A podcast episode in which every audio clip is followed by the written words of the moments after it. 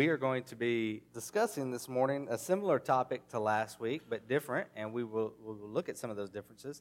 Last week, we talked about how every member is a minister, every member a minister, and we looked in Ephesians four, and we saw how God has called us to be one, He has called us to be united, and He has given us uh, His Spirit, ultimately, uh, and, and through His Spirit, He has given us gifts, He has given us leaders to equip the saints and to enable us to be the church that He has called us to be, to be able to do the ministry to which He has called us. And so that's what we looked at last week. And so this week, we are going to be looking at how we, every member is a priest. And this might be news to you, and you might be thinking, hmm, I'm not sure about that. But hopefully the scripture this morning will clarify this. And we were talking about this uh, recently in our discipleship team meeting, and as we were talking about it, um, it, this is one of those things, every member a minister, every member a priest. These these are two topics, two things that we want to make sure that everyone in our church understands, because it is crucial for us to understand these truths if we are going to be the church that we, in leadership, and, and really I'm hoping that everyone in here would like for us to be. We desire to be a church that is not only uh, healthy, th- that's a good thing to want to be, right? How many of you personally would like to be healthy? Right? We, we all want to be healthy. Um,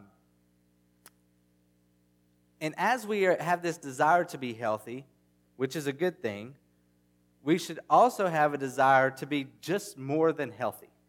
Just more than getting by. Although there have been times in my life where I would settle for healthy.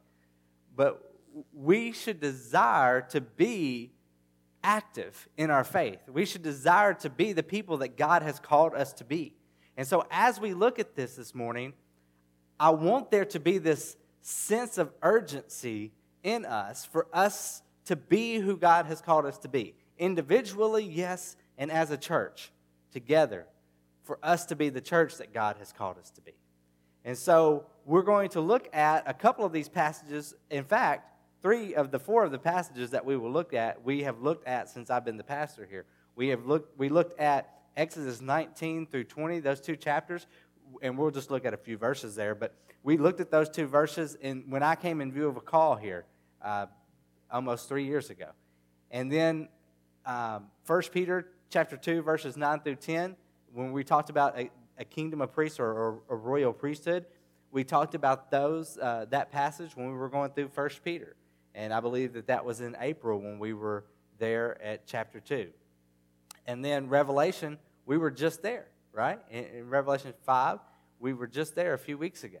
And so we're going to look at specifically verse ten, but verses nine and ten go together. And so I want us to look at that. And, that, and, and all of these passages are going to to talk about us being God's people, us being this kingdom of priests. And so I want to share with you the Exodus, the, the passage here in Exodus, because I, I think that even though we've looked at this before, that there are some things uh, where we have to hear it more than once. There are some things that we have to hear multiple times. And I know... Uh, For myself, growing up, my mom could tell me something four, five, six, seven times, and I still it still wouldn't, you know, catch on. Uh, I know none of you mothers in here know what that's like, right?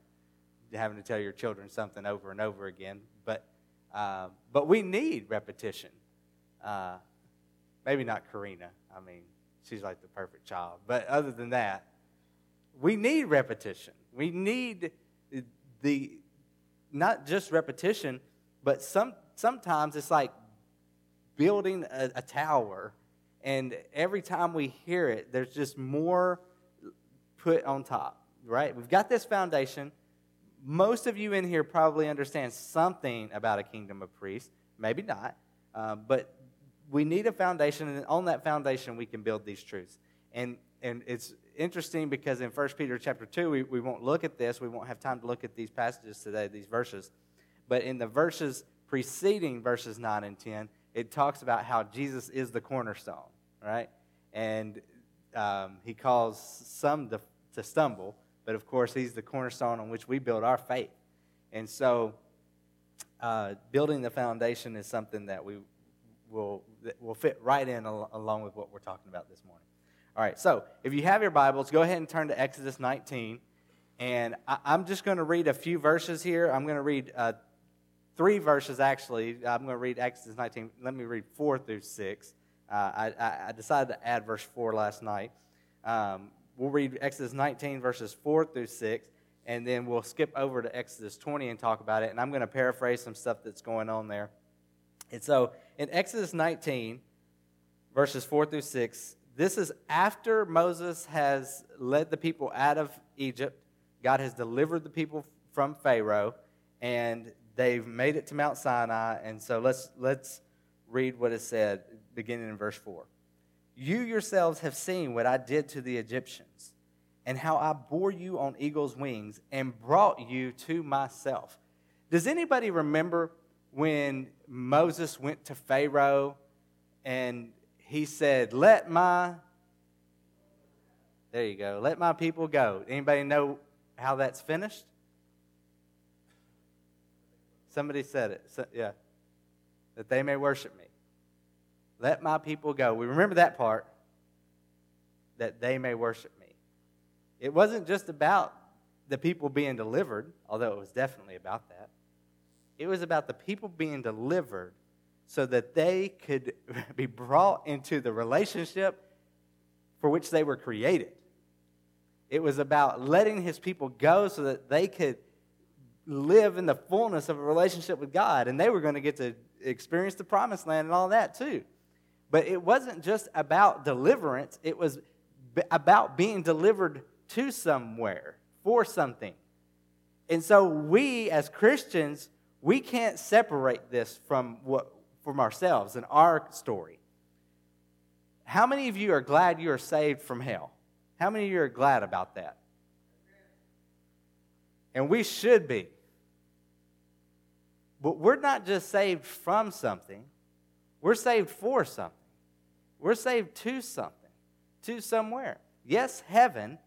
But before we get there, we've got a job to do right here on this side of eternity. And just as, yes, hey, being out of Egypt was enough for the Israelites. Well, actually it wasn't. They complained about everything. But it seems like it would be enough just to get out of slavery. But but God had something more for them. He had something that he he was calling them to, that he wanted from them. Now, They didn't they didn't really participate as they should have along the path, uh, but he called them to something. And as New Testament believers, as Christians, we're called to something. God hasn't just saved us from hell, which if that's all he did, praise God, right? But he has saved us to something. And I I feel like a lot of times we forget that. A lot of times we forget that we're not just saved from hell. We're saved for something. So what are we saved for? Well, let's look at, let's go back to Exodus. He brought them to himself, verse five. And this is this is what he's told Moses, what he's saying here. He's told Moses, I'm going to have you go down the mountain and tell the people this. So th- he's talking to Moses and he says, now therefore, if you, and this you is all of Israel, now therefore, if you will indeed obey my voice and keep my covenant, you shall be my treasured possession among all peoples. So they were saved from Egypt, saved from slavery, and they were saved for him, to be his treasured possession. But there, there was a responsibility there. Obedience. If you will indeed obey my voice and keep my covenant, you shall be my treasured possession among all peoples, for all the earth is mine. Now, there's something key here. He is saving them, and he is calling them to be his special people among all the earth. Now, they never, if you read the Old Testament, and I've said this many times, they never forgot that they were God's people, right? They, they were proud. In fact, when prophets would come to them and say, God is going to punish you because you're abusing the poor, you're neglecting these people and not doing what you're supposed to do here, they would be like, God's not going to do anything to us. We're God's people. They they never forget forgot that they were his treasured people among all nations. Um, but they forgot why he called them. He called them to be his treasured possession so that they could be his missionary people to the rest of the world. And there were times when he called them to be by themselves and set apart. And there were times when they were supposed to be his e- example and his people. Now, let, let's continue to read so that we can see what I'm saying here. Verse six, and you shall be to me a kingdom of priests and a holy nation. The entire nation of Israel were supposed to be a kingdom of priests and a holy nation. There's two things here. One, they were to be his representatives here on earth, for all the earth is mine, he said in the last verse. They were to be his representatives here on earth to the rest of the nations, to all those who were not Jewish, to all those who were not Israelites. They were to be his witnesses. You shall be to me a kingdom of priests, and they were to be to him a holy nation. They were to strive for obedience. They were to represent his holiness. Of course, they were going to fall and, and fail and things like that. They were going to sin. But they were to be an example to other nations of what it looks like to follow God wholeheartedly. And then he says, these are the words that you shall speak to the people of Israel. So Moses uh, has a little conversation with God. He goes down the mountain. He tells the people, draw close. Don't go up on the mountain. God hasn't invited you up into his presence yet. Don't go up on the mountain, but come up to the mountain. And uh, he, he goes and he calls the people to consecrate themselves, and they do. And then uh, Exodus twenty comes along, and as the people draw near, God gives the Ten Commandments in Exodus twenty, and you can see that in verses one through seventeen. And then we're going to skip to right after the Ten Commandments, right after the last ten, com- the tenth commandment, we're going to go to Exodus chapter twenty, verse eighteen, and read through verse twenty-one. But let's look at verse eighteen. Remember, he's called them to be his kingdom of priests. So who's supposed in, in Israel, who's supposed to be his priest, according to the last chapter? Yeah, er, er, all of them. Of course, we're going to see that when the law is brought in, that there are some special priests that he raises up. But uh, in the sense of to the nations, the whole nation, all of Israel. So verse eighteen. Now when all the people saw the thunder and the flashes of lightning and the sound of the trumpet and the mountain smoking... Okay, that's some crazy stuff, right? If I saw this, I would be a little taken aback too. It, it kind of like when we were in Revelation and John kept seeing stuff and he didn't know what to make of it, and he accidentally worshiped the angel that one time. You remember that part where the angel's like, get up. I'm not the one you're supposed to be worshiping. And so th- there's some glory here. There's some majesty. There's some crazy stuff happening.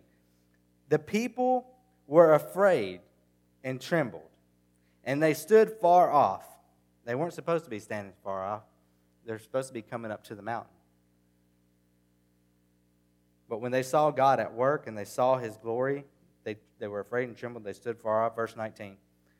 And they said to Moses, you speak to us and we will listen, but do not let God speak to us lest we die. Who's supposed to be hearing from God? All of them. A kingdom of priests. What are they telling Moses to do? You be our priest.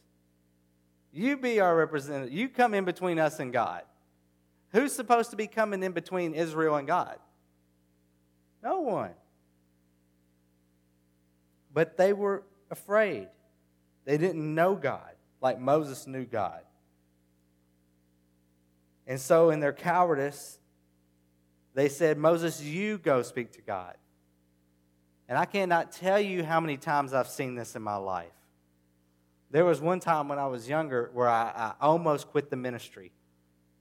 I was so close because I got so tired of people saying, well, that's your job to do that. You get paid to do that.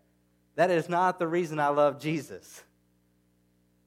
I would I, I don't get paid enough to, to be a minister. No minister gets paid enough to be a minister. Well, some of them might, but that's another story. I I am who I am because I love him. And I wish I loved him more so I could be better at following him. I wish I loved him more so that I could be a, a more faithful servant. I wish I loved him more so I could make more of a difference. But me and any other minister I've ever known, they're just people. And and they're they're not different.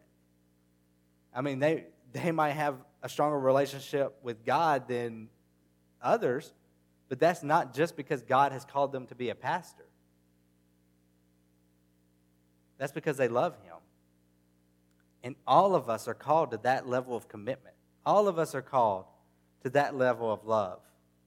Now, what, what we're actually called to do, what our giftings are, we're not all called to preach. We're not all called to lead in the sense of leading a, an entire congregation. I'm not saying we're all called to be pastors. But what I'm saying is, is that we're all called. He is all of our God. He has saved all of us from hell. He has saved all of us for something. Every single one of us. You have a role to play in God's kingdom. He has, he has set you apart for a task. Your church needs you. Your family needs you. Your community needs you. The world needs you. You are his plan of how he, he's going to reach the world, of how he's going to affect poverty, of how he's going to affect those who are hurting. You are his plan. The church is his plan. And if we're not being who he has called us to be, then we're going to fail. We're failing already. Look at the world around us. Look at the hurt. Look at the pain. Look at the sickness. Look at the sin. I know, Minka.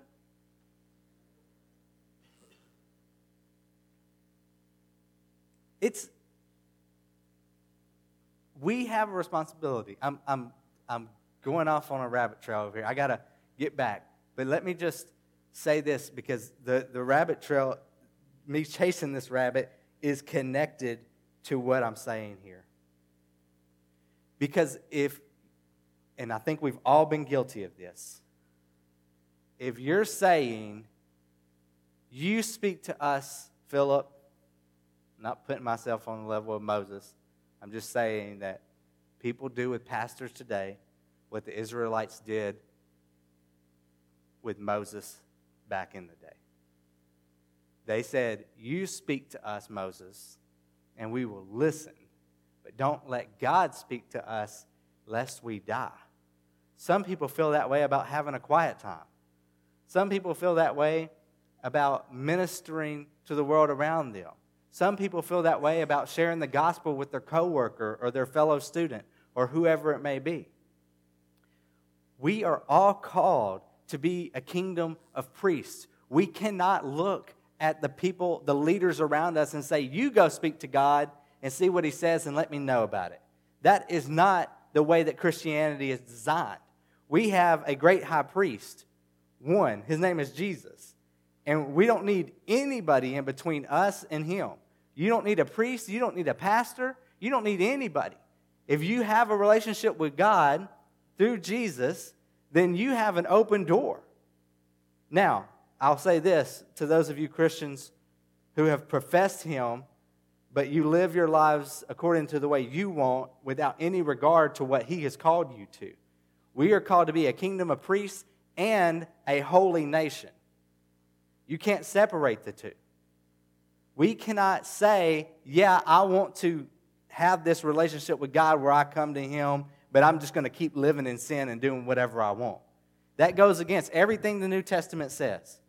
If God has saved you by his grace, then there should be a change in your life, and you should live your life according to how he has called you, because he is your Lord.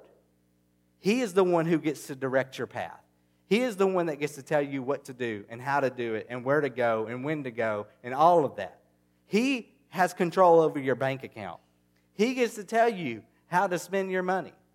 When you're reading Scripture and you're convicted about, oh, maybe I should not buy this and I should spend it, give it to Hand in Hand, or give it to the church, or give it to this neighbor who I know who is in need, or give it to this missionary, or give it to this ministry opportunity, then you should give it. I have to keep going, or I'll never finish. And we've got food. I'm finishing on time today. Verse twenty. Moses, he tries talking to the people. Listen to what he says. Moses said to the people, "Do not fear, for God has come to test you, that the fear of him may be before you, that you may not sin." He's saying, God is just showing you how majestic he is, how glorious he is, how powerful he is, so that you can see that he's worth obeying, that so that you can see he's worth following. He is showing you his glory so that you may not sin. Verse twenty-one, the people stood far off while Moses drew near to the thick darkness where God was. Now, some people will read this and say, yeah, but you're kind of using kingdom of priests in a weird way. It continues in the Bible. It continues talking about the kingdom of priests. And we're going to look at New Testament in just a second. We've got one more Old Testament passage. But it, some people might look at this passage and say, yeah, but Moses was supposed to draw near, and he had already been told, the people had been told not to come up. Okay, I, I can't reconcile all of this, but here's what I know. He had called them all to be a kingdom of priests in the holy nation. And when we see God give the invitation, who's the only one going up? Moses. And what are the people doing? Standing far off. There's just too much language here to show that Moses is going where he's supposed to go, and the people are, are staying where they're not supposed to stay. And more than that, they're standing far off. Not just not touching the mountain, they've backed up. And we cannot be like that. Check your heart right now. Ask yourself right now, have I been doing this? Have I been expecting someone else to lead in following Jesus? And me, and I'm just standing up far off and just watching what God's doing. It's not okay. And it's not too late to change that, by the way. We can change that right now. There's no telling how, how much longer some of us have. Someone my age can have a few seconds left, or someone my age can have sixty years left. We don't know how much longer we have. You might think, I, I, I've got just a few years left. We don't know. And how much can God do with a few years? How much did he do with the ministry of Jesus in just a few years? God can do great things. All right, spoiler alert. The people don't do a very good job of following Jesus. I mean, Uh, Yahweh, not just here, but if you kept reading Exodus, didn't do a very good job. You, you go off into the other books as you keep going, don't very, do a very good job. In fact, there's a cyclical thing of uh, they, well, they have to wander in the desert for forty years because of their complaining. But then after that, once they get into the promised land, there's, there's a cycle of disobedience, God punishing them by sending in some foreign people or something to get their attention. Uh, the people repent. They cry out to God for rescue and help. God rescues them and helps them. They're in a good place until they're not. They start sinning again, and God brings in. It's just this cycle. And one of the, the people that he raises up to talk about this cycle and to talk about this pattern of them cheating on him with other gods and with other ways of life is Hosea. And if you'll turn to Hosea chapter one, in Hosea, God has told Hosea that he is supposed to marry a prostitute. And the reason that Hosea is supposed to do this is because it represents how Israel has treated him. Hosea is God in this scenario, and his wife is Israel. And Israel continues to cheat on God, just as Hosea's wife continues to cheat on him. And when Hosea's wife begins to have children, and it seems that these children might not even be Hosea's because she goes back to that lifestyle, God tells them, give them these names. So I don't, you might not like your name, but I guarantee you it's nothing compared to these names, okay? So let's let's look in Hosea chapter one, verse six. She conceived again and bore a daughter, and the Lord said to him, call her name No Mercy, for I will no more have mercy on the house of Israel to forgive them at all. This is his kingdom of priests. This is his holy nation. And this is what it's come to. No mercy. Verse seven. But I will have mercy on the house of Judah. For those of you who don't know, at this point, the kingdom of Israel, Israel has split into the northern kingdom and the southern kingdom. The northern kingdom being called Israel, the southern kingdom being called Judah.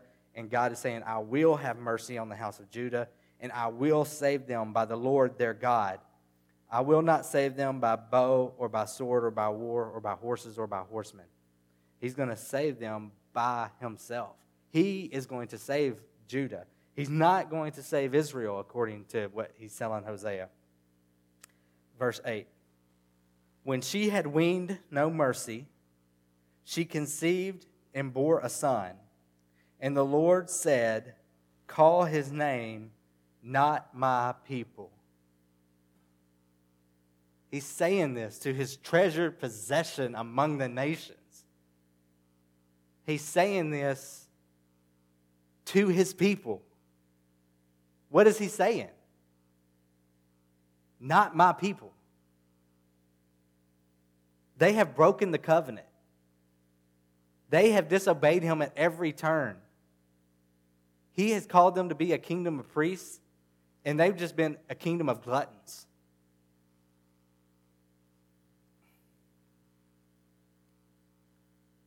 Call his name Not My People, for you are not my people, and I am not your God.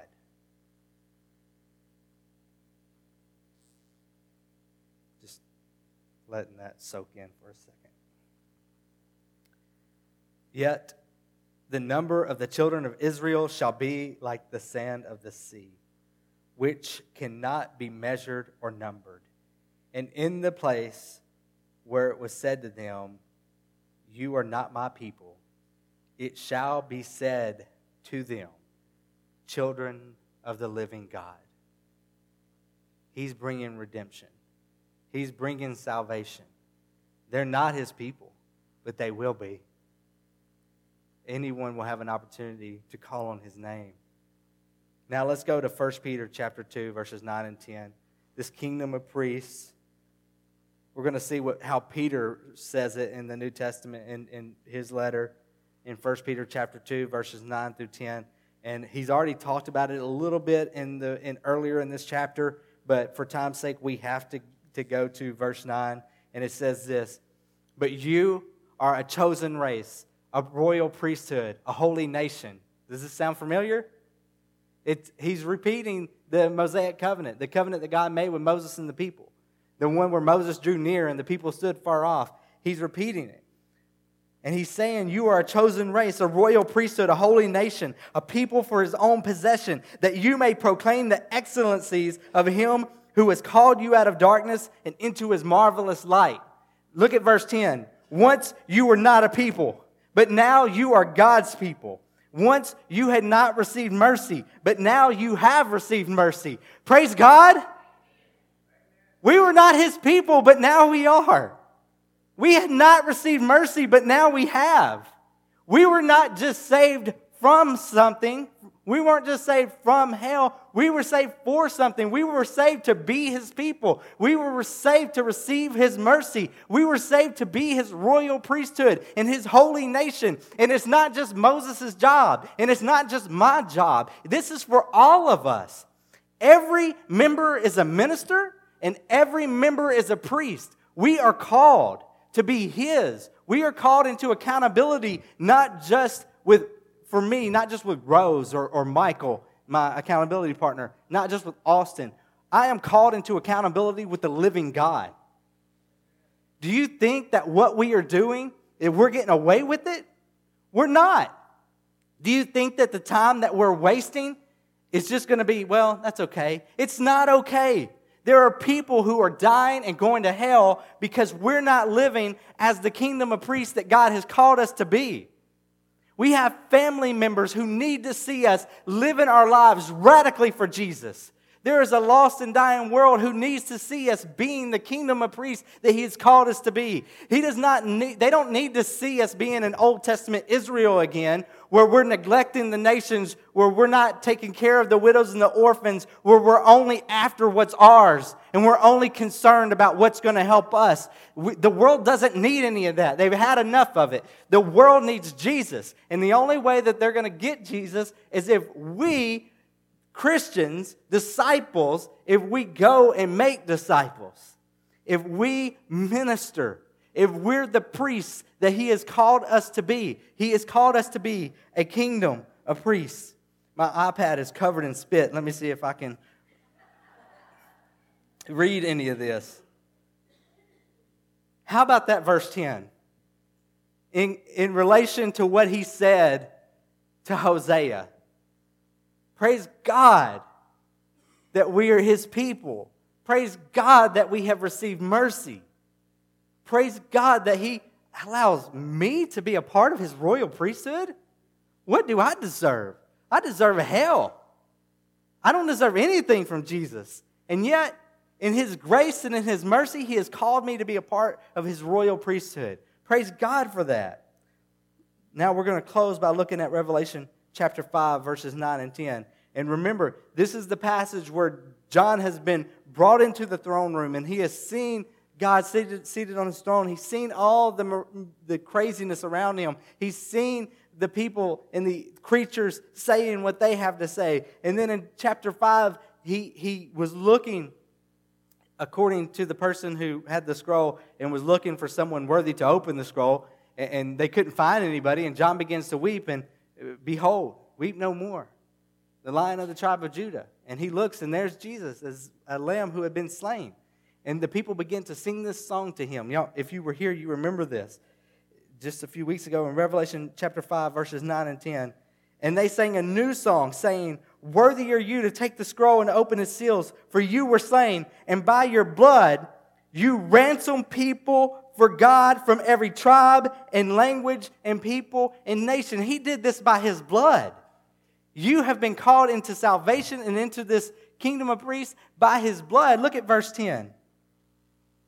And you have made them a kingdom and priests to our God, and they shall reign on earth. This is in the end, looking back, He has already done this. He has made them a kingdom and priests to our God. He has fulfilled the covenant. He has done this for us. So what are we going to do for Him? Well, I know what we're going to do for Him. I don't know if each of us individually are going to do this, but I know what I'm going to strive to do, and I pray and hope that it's what you're going to strive to do. And, and it's given away in verse nine. If you'll go back to verse nine for me, Carol. And they sang a new song saying, worthy are You to take the scroll and open its seals, for You were slain, and by Your blood You ransomed people for God from every tribe and language and people and nation. So what are we going to do? We're going to go tell the world about Jesus. We're going to start right here. You are a kingdom of priests. You are a minister. God has called you to this. So what are you doing about it? How are you ministering for Him? How are you obeying Him? How are you living wholeheartedly? I'm going to tell you that when I was young, I had a lot of amazing people who loved me. A lot of amazing Christians who loved me. And I would not be a Christian if it wasn't for them. But I can't help but to feel like God has called us to a new day and a new age, where it is time to take His name to the nations. And this has been happening for a long time, but in my lifetime, this is really ramped up. And I think it's because the end is getting closer. Personally, I believe that. And who knows? The disciples believed that too, right? But here's what I know, is that I want to take his name to the kingdom, to the kingdoms. I want to take his name to the nations. I want to make him known throughout the earth, because he is a good God who deserves to be worshipped. And there is a world out there full of people who are hurting. I read this book this week called Something Needs to Change by David Platt, and it's one of the best books I've ever read in my life. And some books are weird, right? Books can find you at the right time, and you can suggest it to somebody else, and they're like, that was not good at all. So I don't know. But I'm, I believe it is, an, it, for me, it was an incredible book, and it is a book written about, if you don't know who David Platt is, uh, he was a pastor when Rose and I lived in Alabama. He was a pastor in Alabama, but he's about my age, a little bit older, maybe two or three years older, something like that. And he, um, this book was written when, right before he became the leader of the International Mission Board. And it's about a mission trip that he went on in the Himalayas and the incredible brokenness that he saw there, and how he left that trip saying, God, I'm willing to move here if this is what you want me to do. I will do whatever you want me to do. I will serve you in whatever way, in whatever capacity.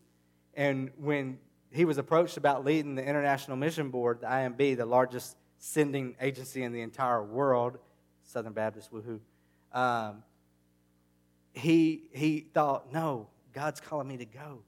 And then he thought about it, and he was like, wait.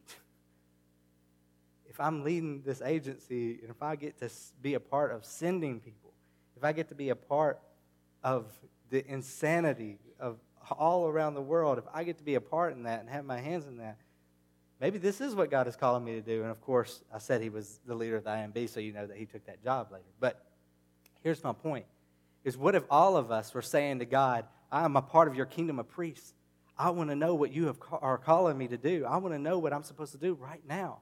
Lord, show me, help me. I want to live wholeheartedly for you. For some of you, you have such struggles and such temptations that are just weighing you down and, and blinding you from who you could be. You don't even know how God could use you, because all you see is addiction. All you see is gossip. All you see is lust. All you see is whatever it is. Put your God in there. But our God has called us out of darkness and into his marvelous light. And once we were not a people, but now we are God's people. Once we had not received mercy, but now we have received mercy. So what are we going to do for him?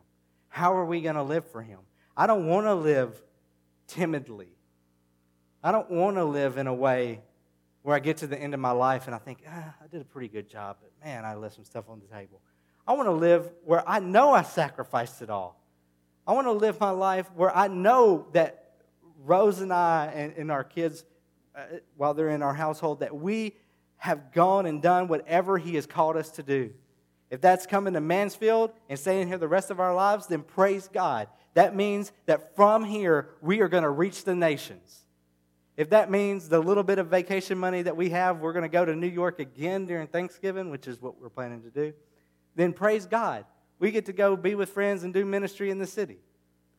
And if that means that we're going to be right here and, and share Christ with our neighbors and love the children in this school and be there for the, the people who are struggling with addiction when they realize that they need help and they go looking for it, whatever we can do, we want to do for his glory.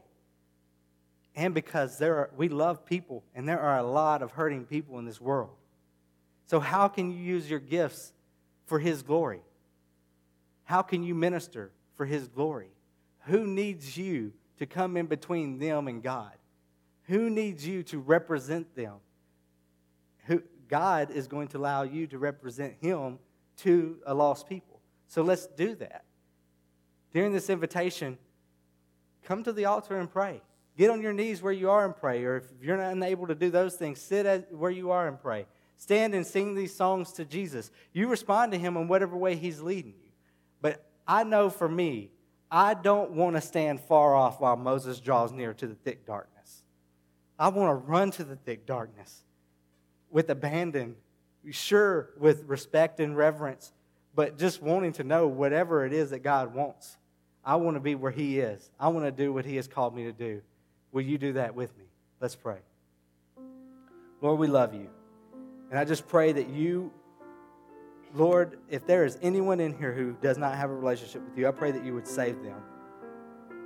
Lord, if we've misrepresented what it is to be saved, forgive us. Because, Lord, we know that it is so much more than just not going to hell. We get to have a relationship with the living God, a God who is outrageous and crazy in a good, loving, wrathful, all of the above type ways. And Lord, I, I pray that if there is someone in here right now who doesn't know you, that you would call them into relationship, that they would have mercy, that they would be your people. Lord, I pray that you would draw them to yourself. And for those of us who already have you, who already know you, I pray, Lord, that you would wake us up, that you would stir us up, that we would no longer get to just go through the motions, that we would no longer just do some good things here and there, but that we would be completely sold out for you. Lord, help us to be the kingdom of priests that you have called us to be. Lord, help us, help this church, our people, help us to make an impact in our community. Lord, I pray that you would use us to be a light in the darkness. I pray that you would use us to, to love those who are struggling with addiction. Lord, to love those whose parents are neglecting them. To love those parents who need someone, who are neglecting their children because they were neglected or they, they don't know how to love. Lord, help us to be the church, to be your light, to shine for you so that people in Mansfield can know you, people in Arkansas can know you, people to the ends of the earth can know you because you deserve their worship, you deserve their glory, and Lord, they need your salvation. It's in Jesus' name we pray. Amen. You stand and respond to God in whatever way He's leading you.